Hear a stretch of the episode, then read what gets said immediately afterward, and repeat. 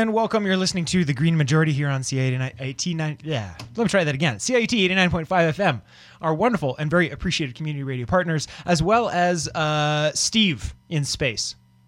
No last name, just Steve. Uh, Stefan, I am playing. Uh, I'm sitting in the tech slash sarcasm uh, seat today, and you are in charge. Uh, so I have my sarcasm ready to go, but you're gonna have to you're gonna have to inform the listeners as to what we're talking about today. That seems to make sense. Uh, yeah, so we're doing something different today, folks. We are not going to tell you that the world is going to end, uh, which I know is a, a rarity for this show.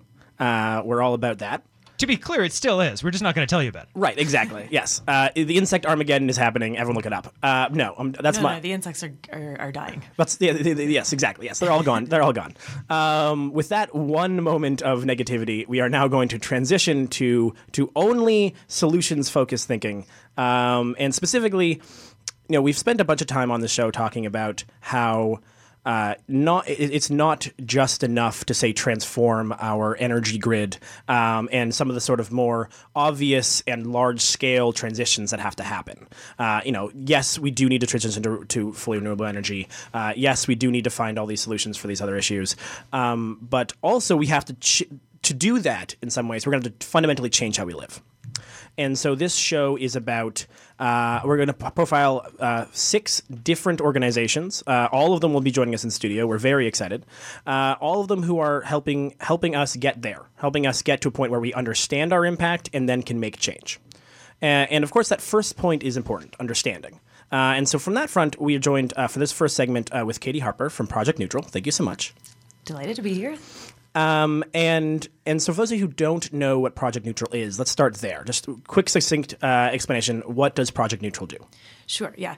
Uh, Project Neutral is uh, an online tool. There's a free. We have a free carbon calculator uh, that you can find at www.projectneutral.org. Um, and the real the, the the gist of it is that you can measure your impact in about five minutes. Uh, you sign up. I, I answer a few quick questions about uh, about your lifestyle, your home, your energy, uh, how you move around in the world, the food you eat. From there, we build a, a we use a model to build a quick snapshot of what your expected carbon footprint is, and you can start to see how you compare to similar households and where your biggest slices of impact are. And the point of that, of course, is to say, oh. I can make a change. I there's something I can do about this. Um, for the people who are the carbon nerds among us, and I think that there are a number in this audience, Uh, if we don't have any carbon nerds listening to us, we are doing we're not doing our job. We love you, carbon nerds. yeah, um, I, I count myself among them. Although although I know there's people who are far more advanced uh, than I am, but. Um, for the people who want to do a deep dive, then there are deep dive modules. So you can go back and say, uh, okay, I enter my electricity bill, my natural gas bill, dry, get into the details of, of your vehicle and so on. So um, it it, uh, it there's you can engage with it at multiple scales, but at the the gist of it, it's designed to give people an understanding of where they're starting from, help them see the opportunities, um, and then and then get started on the journey. Amazing. Um, yeah, and so that's actually a good place to start, which is sort of this question of, you know, you, there's a there's an axiom that you can't change what you don't measure. Right, that you can't, that you, that you have, that without the, without any ability to understand where you are, it's very hard to then track and, and change at all. Um, and so, I'm curious to sort of to understand the the philosophy behind your work. Uh, I know there's a fair amount of the sort of idea of you know why it's so valuable to allow people to sort of see themselves within this with carbon world. Absolutely. And because most people, including people who are very knowledgeable about um, climate impacts and, and, and the issues writ large, lots of people are still sort of not really clear on what their personal impacts are. Um, and, uh, and, and yeah, I think it was Peter Drucker that said you can't manage what you don't measure, and that's been repeated millions of times. Um, but it's true. It's really about arming people with, uh, with this information. We think of the, the mechanisms of action, kind of the, the, the um, behind the veil or, or you know behind the curtain of, of the behavioral mechanic, mechanics of, of how this actually works is sort of twofold. One is we're giving people insights. Um, so taking something that was largely abstract, unknown, and, and putting real concrete numbers in front of them. Okay, your carbon footprint is 10 tons, you know, your household carbon footprint is 20 tons, whatever. Um, uh, and then it's the social benchmarking piece because 20 tons, 10 tons to most of us, what the heck does that mean, right? We, there's no context for it. So when we, um, but if you compare it to similar households or the best performing households, it's like, oh, okay, this is how I'm doing relative to that. And, and social benchmarking is a, a well tested uh, process to, to, to help people sort of. well, really give them the context of where they're starting from and create that motivation, that kind of spark of, oh, okay, maybe I should be doing something about this maybe one of the things that's also funny to mention is that a lot of people are nervous. Mm. Um, uh, I was at a workshop. I was giving a workshop yesterday, and people were saying, oh, "I'm not sure." And like literally every every time I do this, people say, "I don't know if I want to know this." Right. And that's not surprising because a lot of us, you know, most most Canadians understand um, that the climate crisis is real and we need to do something about it. And most of us don't necessarily know what we're supposed to do, but we have this feeling I'm probably not doing enough. There's probably things I could uh, could be doing. So we part of the goal of this is to is to take away. It's almost it's maybe too much to say is take away the stigma, but help people see.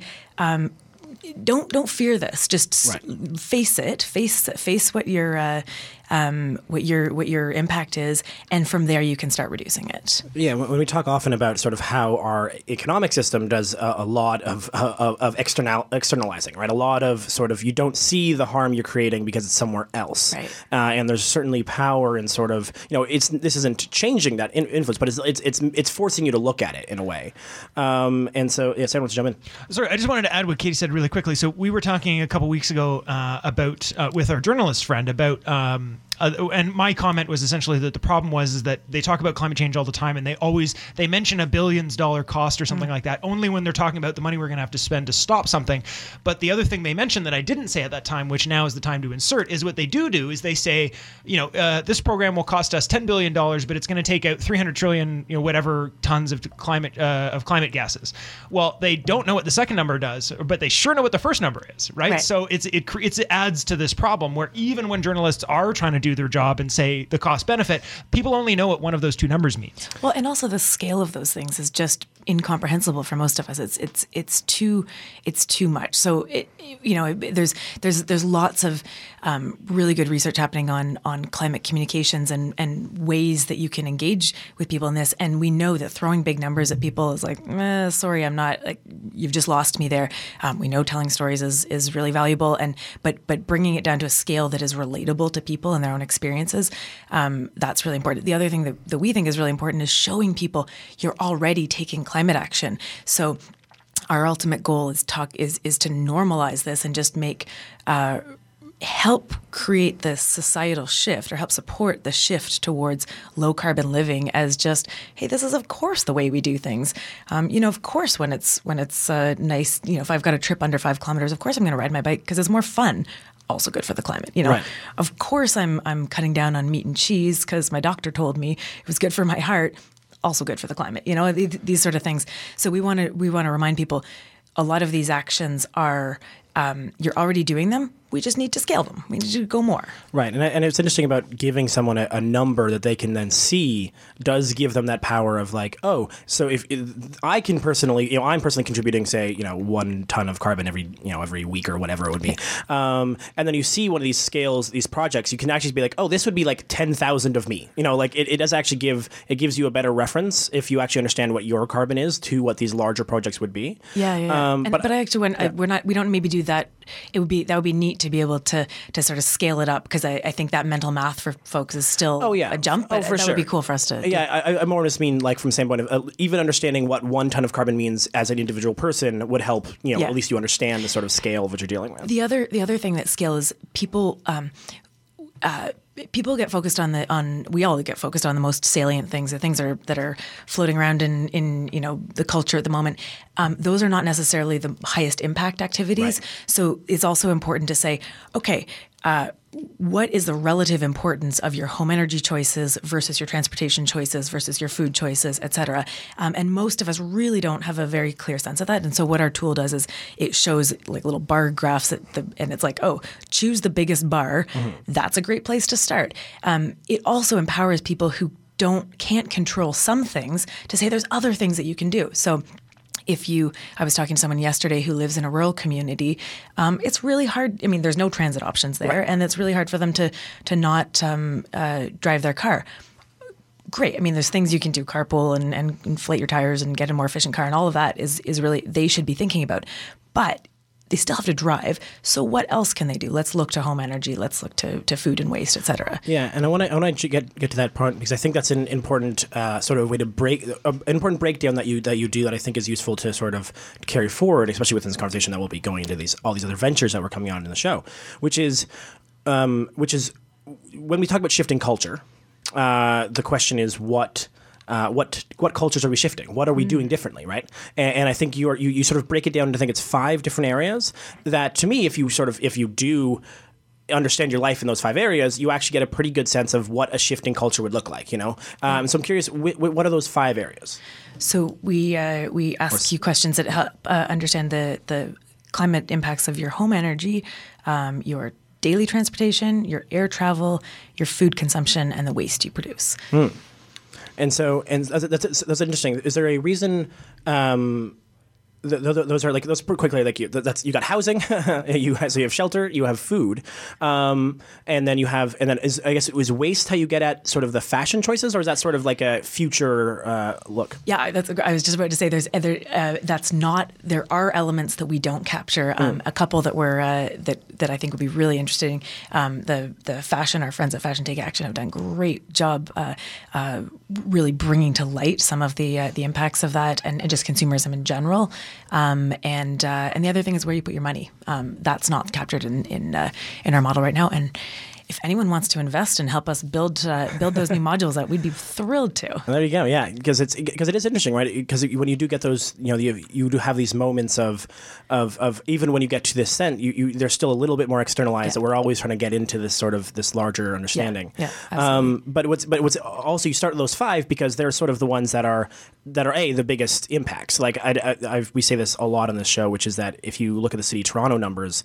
Um, at least in an urban setting, the the ma- basically almost all of our emissions is heating, waste, and transportation. Yeah, but in the city of Toronto, it's like forty-eight percent comes from uh, from buildings, thirty-three percent, so a third is from transportation, and then nineteen percent is from is from waste. So it's like, and, and and of those, the residential slice, like the the, the part that you and I are directly able to control, is you know it, it's significant. I don't remember numbers off the top of my head, but the point is, individual and and um, and households do have a significant impact, particularly when we're looking at the municipal GHG scale. And so, um, while I absolutely want to be clear that this is, you know, pinning this all on individuals making change is not, um, it's not sufficient. It's not, uh, it's not the right thing to do. There's, we need whole scale change on in in all of the different dimensions. That said. Individuals and households do make a big difference, and uh, and and can uh, um, really advance climate solutions. and there's a and there's a power to feeling involved, right? There's a there's a power, you know, especially in the world we live in right now. It can feel incredibly powerless. You know, like Yeah. you can feel like I can do all these things, and then some government, you know, will will do something else, and it will basically wipe out all of the work that I've done, right? and and, it- and, that's a and that's a self fulfilling prophecy too. So the the um, action lead or hope leads to action, mm. and then act, creating action leads more to hope. But the reverse is also true. Um, they, the, uh, there was a study out of Yale a few years ago that they surveyed forty thousand people, so pretty pretty de- decent sample size, um, and they found that who were the ones, who were the folks who were more likely to take action, and this was political action and calling their leaders and so on, and it was people who believed they could make a difference. Right. So um, that's you know your whole show is really show about how do we empower people to say I can do something. Um, the c- climate grief is real. Climate feeling overwhelmed by the scale of it and feeling small and unable to make a difference. Not only is it um, it's unempowering, but it actually just reinforces this terrible cycle that we can be on because people get stuck. Oh, there's nothing I can do, or I don't see people around me taking action.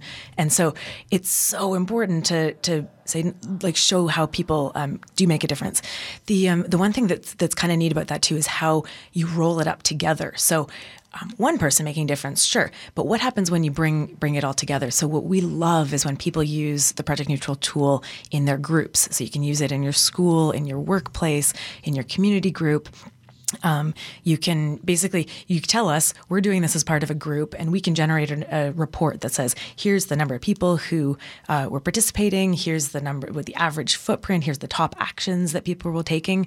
And uh, and this is a great uh, it's just a great way to sort of build momentum um, and say this is this is our collective footprint and collectively wow it's kind of big and collectively we can make a difference. Yeah, yeah, and and, and I think that's it's a it's a it's a, the ability to convince people that they can make a change is tough, um, especially in the world we live in right now. Uh, which is why a very quick shout out to our friends at PowerShift, who are uh, our activist friends at PowerShift up at uh, in Ottawa right now.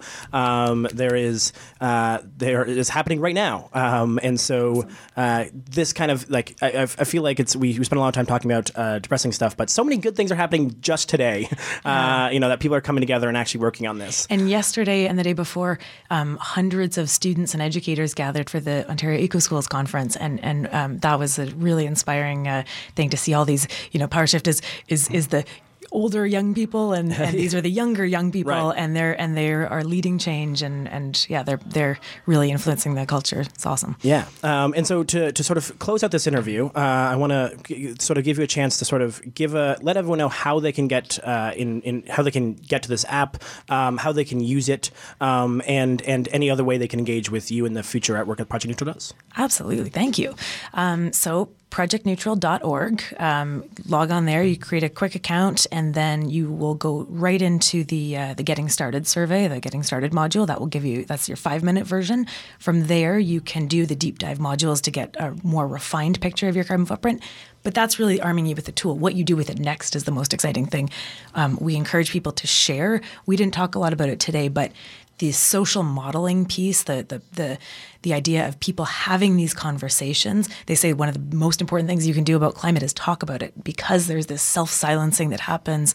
There's this sense of of ah, no one else is doing anything. Shattering that myth that other people care. It's not true. People care, but we got to talk about it to, to realize that. So share your results on social.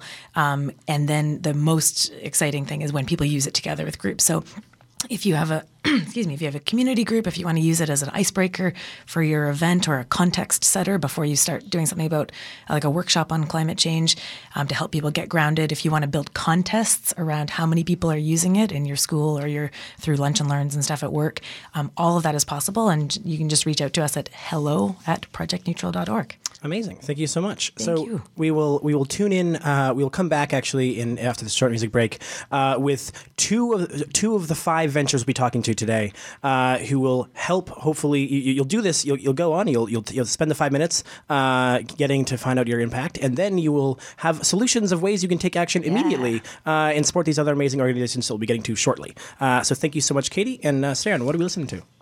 Well, we're going to be listening to Arkells uh, "Relentless," but re- really quick, I'm going to take this opportunity to sneak in just a quick comment. So, I was uh, I am invited to CKUW, which is one of our syndicates, uh, every year to help with their fundraising drive. So, a good luck to them. I, I hope they did very well. And b, if you are another radio station who would like us to actually help you with your fundraising drive, I actually really like doing that. And if I'm not free, there's a chance that Stefan would do it. Uh, so, email us. But without further ado, this is Arkells with "Relentless."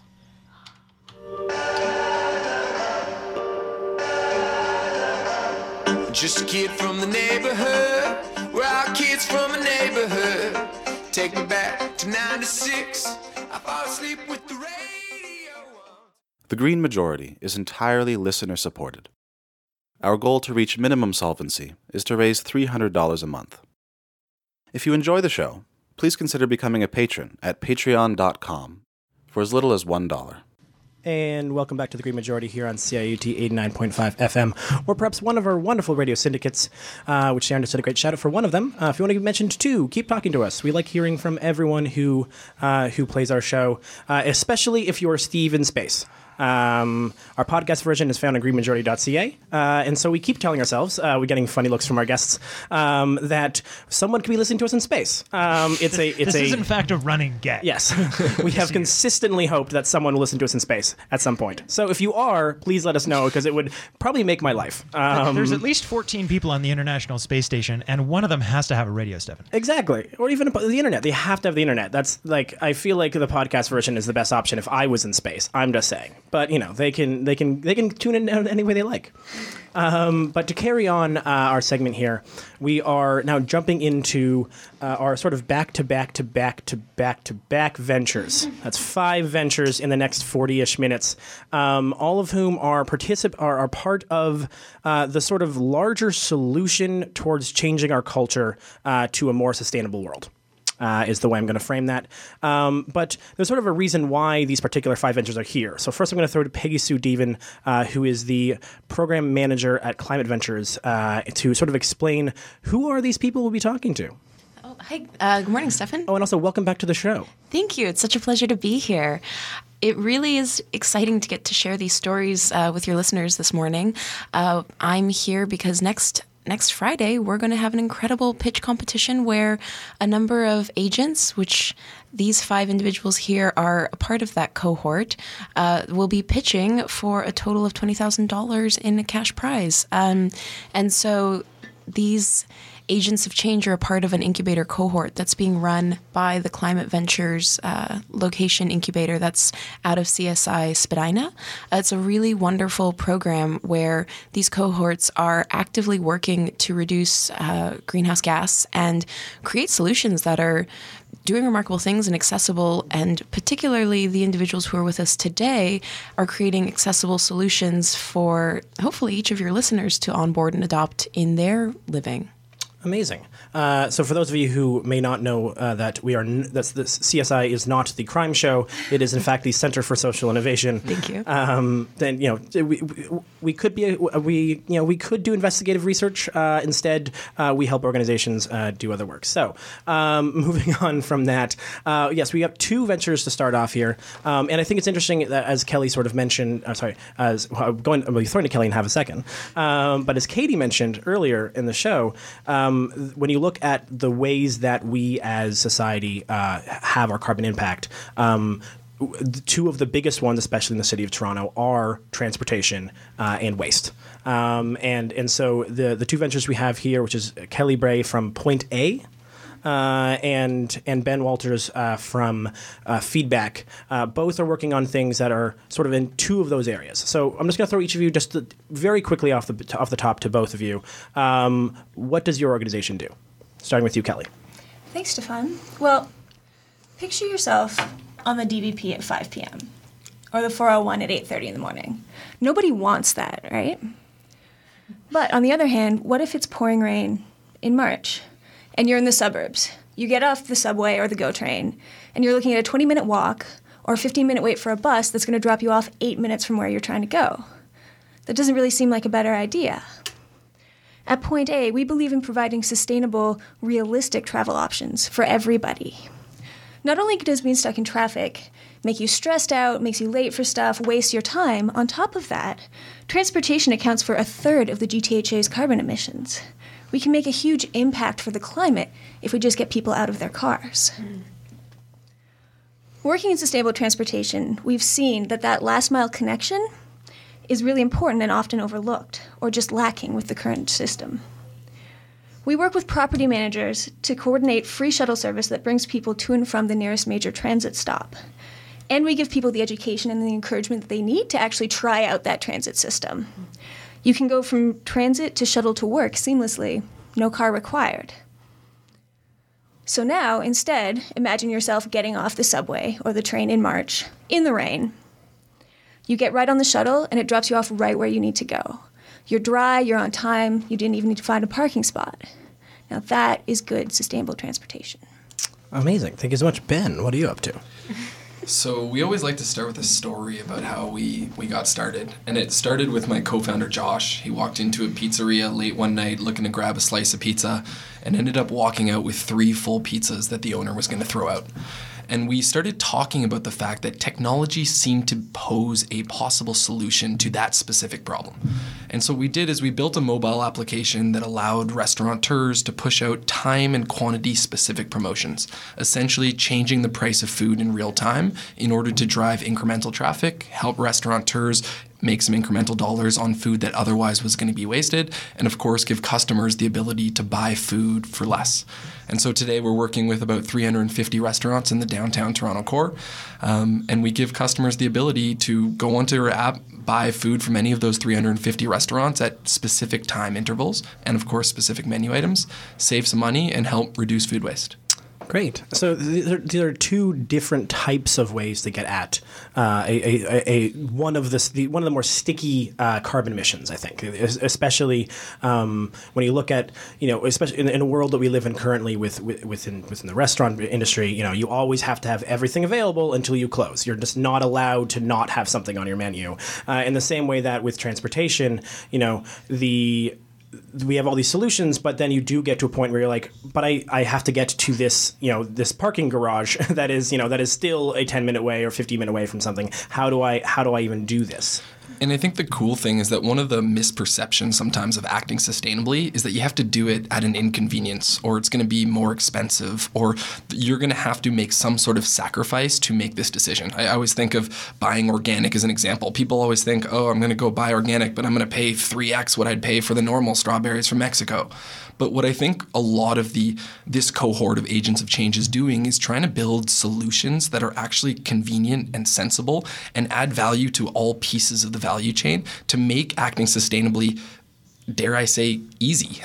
Yeah, and, and, and I think that that's question of, of, of that's the first, sort of first question actually I have to throw back to you, Kelly, um, is is h- so I I'm into it. I, I, I want to do this. Uh, how does someone actually use Point A? Sort of how does how does sort of Point A get its you know am I uh, am I an individual who's looking for this or am I a company that actually is trying to use your services to get uh, to get someone to come and drive me there? That's a great question. And you're a company, or you're actually often with the shuttle service a property manager. Okay. So one of the biggest reasons why property managers come to us, and they do actually come to us, we don't have to necessarily go out and find people, is parking. Parking is a huge issue, and parking is an incredibly expensive issue. It costs between fifteen thousand and fifty thousand dollars per space to add parking in the GTHA. Wow. Yeah, that's a huge cost. So even when you amortize that over several years, it's still cheaper to have a shuttle service and encourage people to take transit rather than to keep trying to add parking, especially because, you know, in the Toronto area, where are you finding extra land these days? You're not. you know, you're building up or you're building down or you're just done building.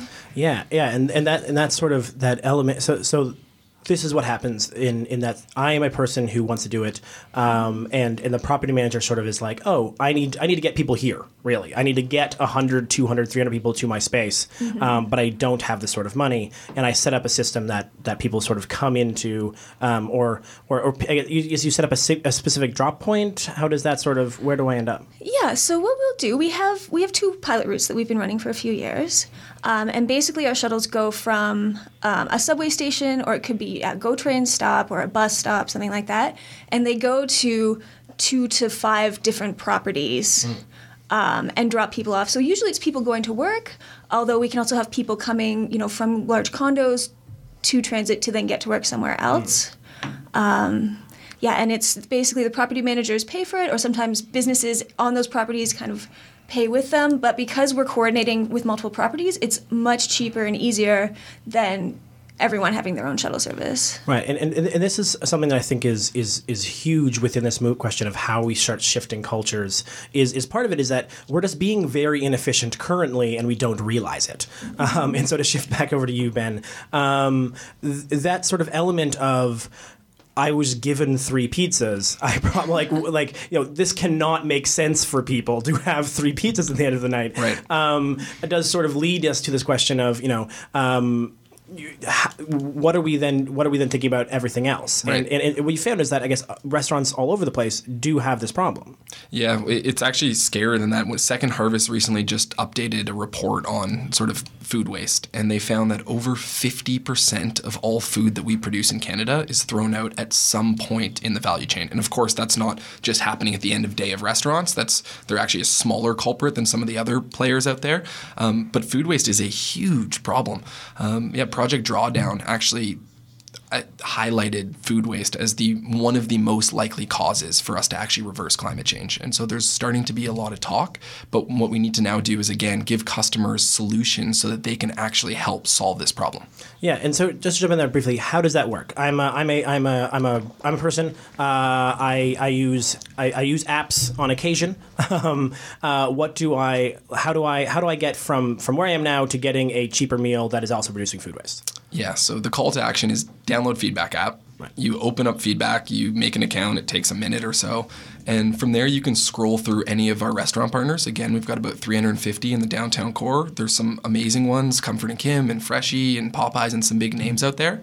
And what they'll do is they'll post food on the app that is available only during specific time periods, and there'll only be limited inventory for certain menu items available.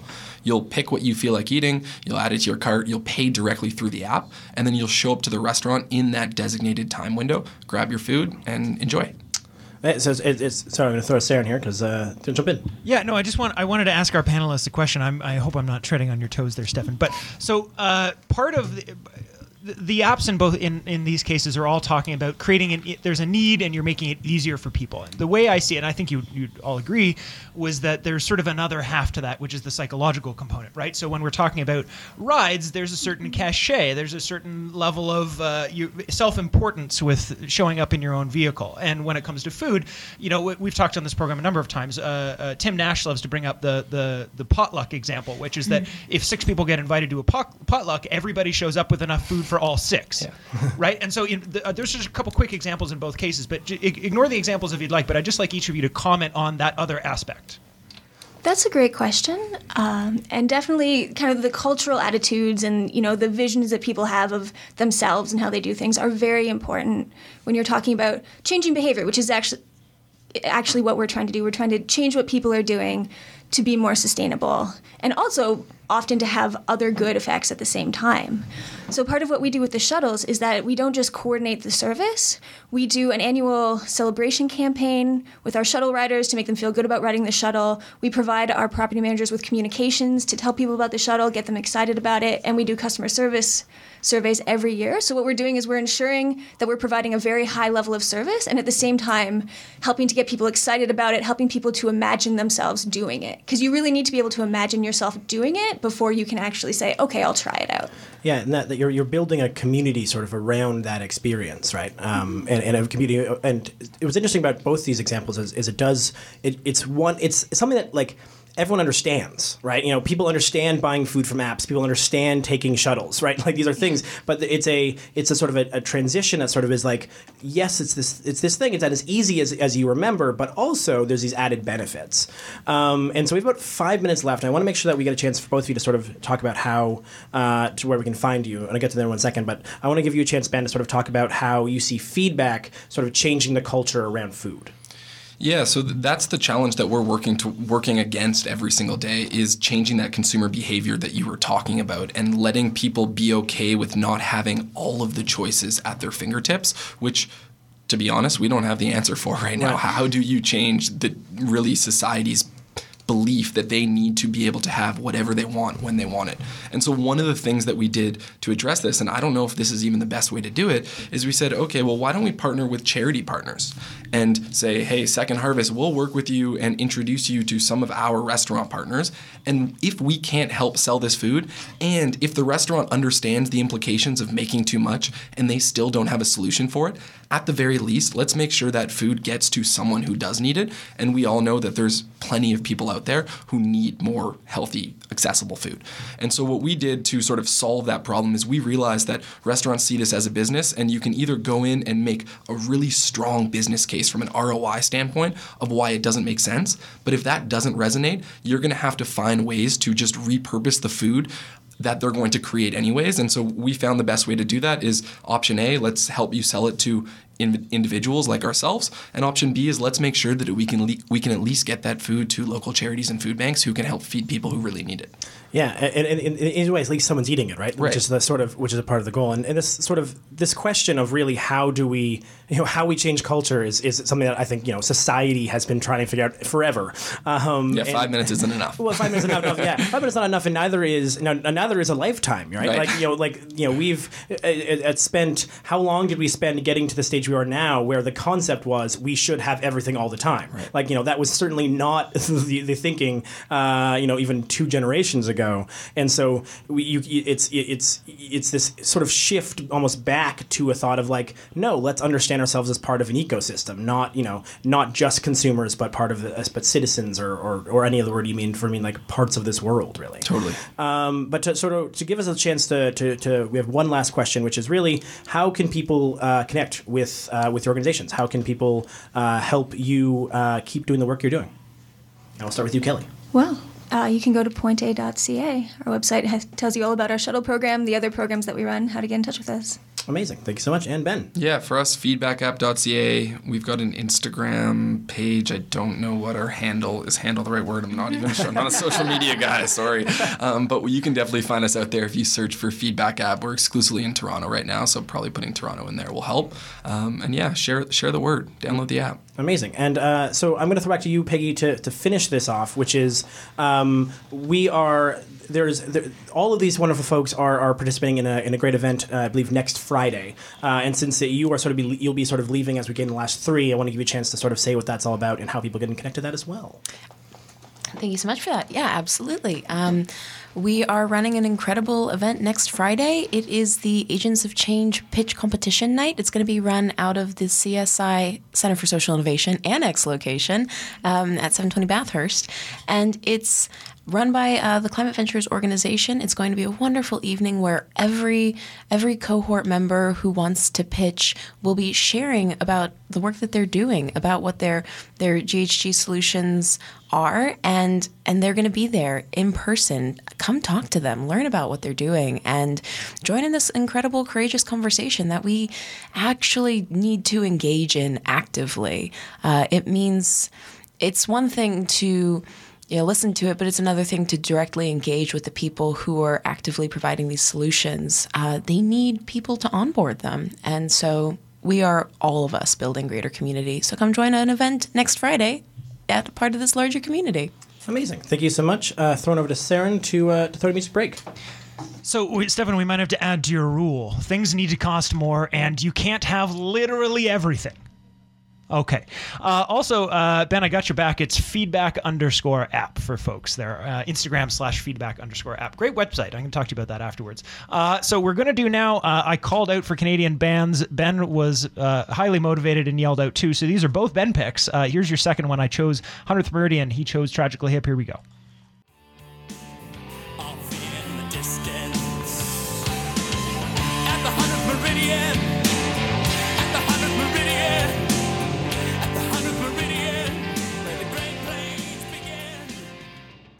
The Green Majority is entirely listener supported. Our goal to reach minimum solvency is to raise $300 a month. If you enjoy the show, please consider becoming a patron at patreon.com for as little as $1. And welcome back to the Green Majority here on CIUT 89.5 FM, or one of our wonderful radio syndicates, uh, or perhaps again on the podcast, which you can find at greenmajority.ca, which is also where you can find all of the links to all of these ventures. Uh, if you want to, if you want to support them and learn more, uh, that's how you can do that. Uh, so I am back in studio with three more great people and organizations. I think this may be a record for one of the most people we've ever had on a single show, especially at least especially in person. So uh, thank you so much for thank you all so much for coming in. Um, and so we currently now have. Uh, three more organizations. I'm just going to throw to you to sort of just do your pitches and then to get this all started. So, Dihan, uh, you're up first. Uh, what are you all about? Hi, Stefan. So, um, my name is Dihan. I'm from the Spent Goods Company. So, we work with industrial byproducts to transform that into value. So, we actually started with the uh, craft brewing industry and we work with spent grains. What spent grains are are simply the barley used to make beer. Uh, normally, that ends up in landfill or as animal feed. So, what we do is we actually recover the barley grains, add organic wheat to it, and we make a delicious sourdough bread by working with uh, local bakers like uh, the Drake Commissary. And now these products are now sold in stores like Fiesta Farms, Karma Co-op, and probably the closest location to the here is uh, the CSI Spadina location. Uh, so primarily, we are somebody who um, works to instead of allowing food waste to end up in landfill, we transform that and makes food with it. Amazing. All right, that's uh, pretty. Uh, I love. I love the, the, the straightforward ventures. this is like, what do we do? We make food out of out of beer. All right, great. This is like, uh, and while also reducing all the food waste. Uh, good combina- we- Good combination, obviously, with feedback. Uh, but Zoe, uh, you're up next. What do you guys do? Great. Um, so we all know that the fashion industry is very bad for the environment. I don't think that's news to anybody. Um, but as consumers, what we're finding uh, is that even with all these options we have, we're not really happy with the, all the options that we have. With this vicious cycle of overcon- overproduction, overconsumption, we're overwhelmed by all the choices that we have, and you know, getting dressed becomes this complicated process of searching and decision making. And you know, if you're trying to balance between cost, style, um, you know, quality, and the environmental impact of your clothing, that's very time consuming, and it, it could cost a lot of money. So we want to provide a simple solution to to getting dressed. Um, y- you know, we want to provide access to high quality, sustainably made clothing uh, at a res- uh, at a reasonable cost, where it- the average person can uh, can can afford. And um, you know, we want to provide a community for like minded people um, to to share the resources that they already have and to grow as a community. And all that is supported by our um, online platform, FreshFashionLibrary.com. Amazing. Uh, and uh, Peter, uh, what do you got? Sure. So thanks for having us all on the show today. Unwrap It is a online platform for giving gifts in a totally new and different way. So what I recognized in creating this platform is that for a lot of people, the rituals around gift giving, that is putting a physical thing in a box, wrapping it with wrapping paper, and getting it to the gift recipient on time, is both administratively burdensome and takes time. And I've often left all of my gift giving to the very last minute. And there's something about it that feels wasteful. It's not. It's not sort of aligned to values. And with people actually saying that they far prefer experiential gifts to physical gifts, I've set out to create a platform that allows people to wrap any kind of experience gift or non-material gift in a new and meaningful way. Amazing. Okay, so to to recap, in case uh, in case you missed that, uh, we have uh, Dihan Chandra from Spent Goods Company, uh, Zoe Wen from Fresh and Fresh uh, Fashion Library, and Peter Dietz from Unwrap It. Um, and so uh, with the three of you, I find I was I, I, I pre- prefaced this briefly before the or during the break, in which I was going to make a joke about about about Valentine's Day, uh, which yesterday I believe I called uh, consumption. Uh, uh, I, I, I think I called it. Uh, capitalism is awful day or something like that uh, as, a, as, a, part joke uh, I'm, a, I'm a romantic at heart uh, but obviously the, the, the way we've way the, I'm not really stoked about how that has transformed I guess into uh, into a level of consumption requirement on, on, on these types of issues and so uh, what I love about this is that these are sort of three completely you know in some ways, you almost could, cr- could craft a, a, a culture around around the ability to get you know food without food that's from that would have been wasted wasted without it. You know, clothing that you're able to experience and, and, and, and be with, and then um, and then and then not have it. You know, and then have someone else use it again, uh, and then the ability to give that these these gifts without having to sort of waste all these other paper and stuff like that. And it, and to me, it sort of it gives a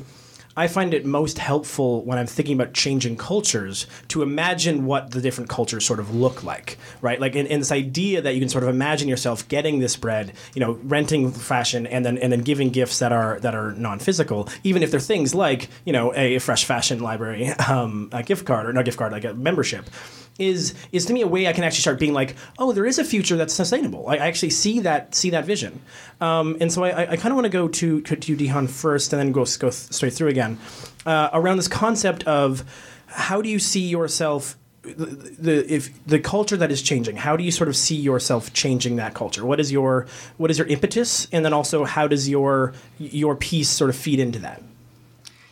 So, so we're starting, I guess, with one at what with one loaf at a time. Um, with the sourdough bread and the different kinds of breads that we have, um, it what you can by using these products, they actually directly reduce climate changes because we're diverting the grains away from landfill.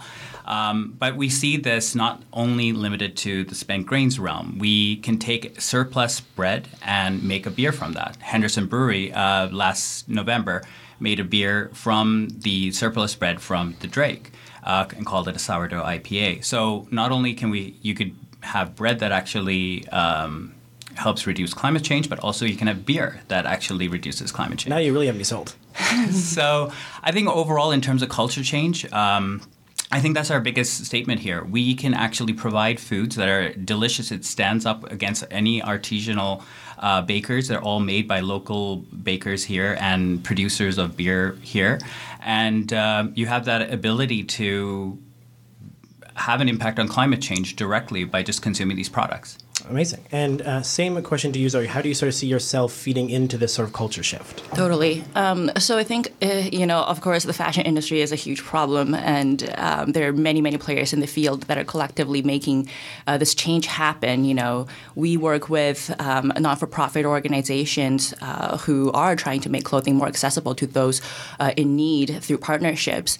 Um, we partner with designers uh, who are making things sustainably um, or who are leading the charge in changing the industry practices um, to, to, to really empower and enable women to make um, you know sustainable fashion choices and hopefully not just limited to women one day that it's it's to, to everybody right? And you know what we really envision is that there is a fashion library in every neighborhood and street corner because if we don't produce any more new clothing in the world we are actually good for a very long time. So you know if you can just go into your local you know fashion library to whether you're looking to access clothing or you're trying to get rid of uh, clothing that that's your one-stop shop and that's you know the only place that you need to go and worry about and um, and really fashion becomes or access becomes the new ownership like i think that's the really the culture shift that we're uh, aiming for Yeah, and I love that uh, the piece of, of, of, of we t- we have enough clothes. We just have to repurpose, like you know, let, let's just repair the clothes we have, and maybe we'll be fine. You know, the number of things I've had I've, thrown I've had to throw out because I got a, I, you know a small a small rip in the seam or something, and I and it's like it costs more to buy a new one than to just fix it. It's like I want, but I want to fix it. um, and so again, same question to you, Peter. How do you sort of see this uh, see the Unwrap It sort of feeding into this larger culture shift? Sure. I guess in my intro, I didn't really link gift giving to climate change. Right. Uh, so I'll take a step back. Um, we, we found that in, in research, 33 million trees are cut down to create one holiday season's worth of wrapping paper. Wow. So, right there, if we enable people to wrap gifts differently, that's 33 million trees a year still in the ground. And then the manufacturing and production of physical gifts is itself enormously taxing on the planet and the environment, uh, to the tune of one in ten dollars spent um, on goods and services is a gift. Wow. So as we shift the culture towards non-material gift giving, we're contributing directly to creating an, a zero waste culture. Yeah, and, and I think that's the that's what I find so fascinating about this this this sort of sh- the ability to do the show is that it is it some way I think speaks to this the, the level of which the idea that we don't actually have that there's no future without the current future. The current future is the only way possible. You know, you get these get these things like I remember at one point uh, Saren and I had a had a video a while back about how Shell had basically come out with this report that was like by 2050 we will have the same amount of oil consumption as we do today, and I, and I was like, that's basically saying we're all doomed. Like you, you you're saying that is a good thing because your investors think we'll keep buying it, but like that is a terrifying sentence. And so to sort of create this opportunity of a, of a future that that has these changes, you actually can start envisioning it. Um, and so I think that leads me to my to my last question, which I was hoping to get in the last section, but I'm getting it here, which I'm very happy about. Which is, so we win, uh, or, or, or, or your organization succeeds. Um, you know, you're the you're the next Loblaws or the next uh, H and M uh, or the next Google, um, and and you're you're you're the you're the big guys, and now people are sort of you know, what does that world look like? How does that how does that sort of shift? Uh, shift this culture that we're in, uh, and we'll start with you, Dihan, again. Okay, so in the grand scheme of things, um, we see ourselves as being a central hub in which where we can receive different sort of what I call spent goods, whether it's spent grains, it could be used coffee grinds, it could be the carrot peels from a juicery. Uh, we can receive all these for a fee and then transform it into value. So, for example, with the carrot peels, we could take that and make carrot muffins with it. Um, and so we sort of see ourselves as this ability to transform it into value, and, and we're promoting greener and a circular economy locally. And what I like about it is just we have the ability within Toronto to reimagine Toronto, as in, I mean, all our businesses to combine with can become part of a newer system in which we're actually reusing uh, resources before just and moving away from a very throwaway culture. Yeah, and I think that's a that's a good catch on on the first time you mentioned circular economy within this this context. But I think that to is, to me is a very obvious. Uh, important connection to all of these things of, of we have to deal with stuff when we throw away them still so where does that go it you know comes back into the beginning um, and I think it speaks also to you to your your conversation Zoe about sort of being a um, about being switching from access into ownership uh, and so what is your future like Um, so one of the coolest things that we did uh, during the Agent of Change program is setting up a pilot for a physical clothing library at CSI Spadina, and we learned a lot. But it raised us so many more questions, and we want to learn more about you know the, uh, clothing libraries and what it takes for it to thrive in, in different neighborhoods. So what we really want to do with the prize money is is to be able to um, expand our pilot programs in different areas of the city, working with different organizations and communities, um, to really build a set of tools, um, knowledge processes that's going to enable anyone to be able to open up their own, you know, sharing library in their local neighborhood. And so we really want to be the enabler to make that happen for not just the city but also, you know, worldwide. Yeah, there's actually interesting enough. There's a, the Toronto Tool Library is actually currently working with the city of Toronto to open up the first city-funded uh, sharing depot, uh, which is sort of the. It was, so we're getting somewhere. We're doing something. um, but uh. Peter, what's your future? Um, so the, what I envision, by the way, Toronto Tool Library is a partner of Unwrap It. So today you can go purchase Toronto Tool Library membership as a gift and wrap it with Unwrap It. There you go. Uh, same with Cycle Toronto and um, Welcome in-home massage. Um, so the future that I'm envisioning is not a, a future with reduced waste. It's actually a future with like a creativity surplus. So the funnest thing about Unwrap It, what I'm most passionate about, is that in creating new ways to wrap gifts, say multiple choice questions, geolocation challenge, true false, photos, uh, charitable donations, you can actually create a narrative and a structure that expresses who you are more more deeply. And if more people are spending time in that creative process than being in a mall buying a thing that they feel compelled to buy and wrap it with wrapping paper, we're better off as a society. Amazing. So we're coming up to we have about three minutes left before we start doing the close. So I want to give you a chance to sort of uh, the sort of classic last question we always ask in the show, which is how can people get uh, can find out more about your organization or, or get engaged? Again, starting with you, Dihan. So uh, the best way is through social media. We're on all of them as, as Spent Goods, um, and also if you check out our website spentgoods.ca uh, uh, slash retail, that lists some of the retail locations. We've only started since September, so but we're growing and we're looking for new partners to work with. Amazing. Thanks so much, Zoe. Uh, for us, it's freshfashionlibrary.com or on Instagram at freshfashionlibrary. Also, come to the pitch competition next uh, Friday. Yeah. Unwrap, it's available at unwrap.com, no download required. And we're on Twitter and Instagram at unwrapit underscore. Amazing. Thank you so much. And I sort of want to, we got to, yeah, you want to jump in here, Saren? Well, I just I was hoping to get a minute at the end here, and it's best that it is at the end because it's the sort of mic drop thing that it's hard to follow. So I wouldn't ex- I wouldn't want any of our guests to have to comment after this. Uh, So can I jump in then before I throw to you? For Oh, yeah, second do that then. Great. Um, I, I just want to I just want to say that uh, wh- while you heard we're we're five uh, well six ventures, five of them from uh, on this pitch night coming up. Uh, there are there are many more. There are there are more solutions like this, and there are more people doing this amazing work. Uh, and to find out more about them, you go to climateventures.org. Um, and on and, and and emailing any of these people will get you into this entire world of people who are building the next future. Uh, and I think that to me is what's so exciting about having these kind of conversations is that once you start learning about these different pieces, you start you start learning about other organizations that are doing things, and you can begin to truly actually imagine uh, a, a sustainable future. And it's, that's what I love about it so much. Now that I've said that, Stan, what do you- no, that's good. It, it's really better that you wrapped up first. Uh, so as I was listening here today, I jumped in a couple times, but I was largely just listening, and and I didn't interject as much as I normally would because we have so many guests and, and whatever. I, I'm here all the time. But the the side show that we will that we'll do another time is the listener at home is particularly it caught my attention during the fashion uh, example, but all of our guests today, you might have thought to yourself, it may have come to your head for you like it did for me when during the fashion example, but all the guests today, you might be thinking, well, if we put the fashion industry out of business, how's capitalism supposed to function? You're on to something. Keep with that. There is a problem, and you just figured out what it is. Um, all right, so I think that's all the time we have for uh, today. This week, uh, I, I'm I, I've been I have a special project I've been waiting to talk about, but it's not in a rush, so that may come next week. It may come the following week. We have lots of great content, but please do go and check out our guest today. All that information will be on the website at greenmajority.ca, and I think that's it. Seven. Uh, huge shout out again to everyone who's at PowerShift and the activists who make all this work uh, a the, act- the activists who make a world where everyone in this room seems like a, a- a- seems like a like a, a another solution uh, to the problems that they're highlighting. Uh, with that being said, uh, I think we can throw it to the end of the show. Thanks so much, everyone. Have a great green week. This has been the Green Majority on CIUT 89.5 FM.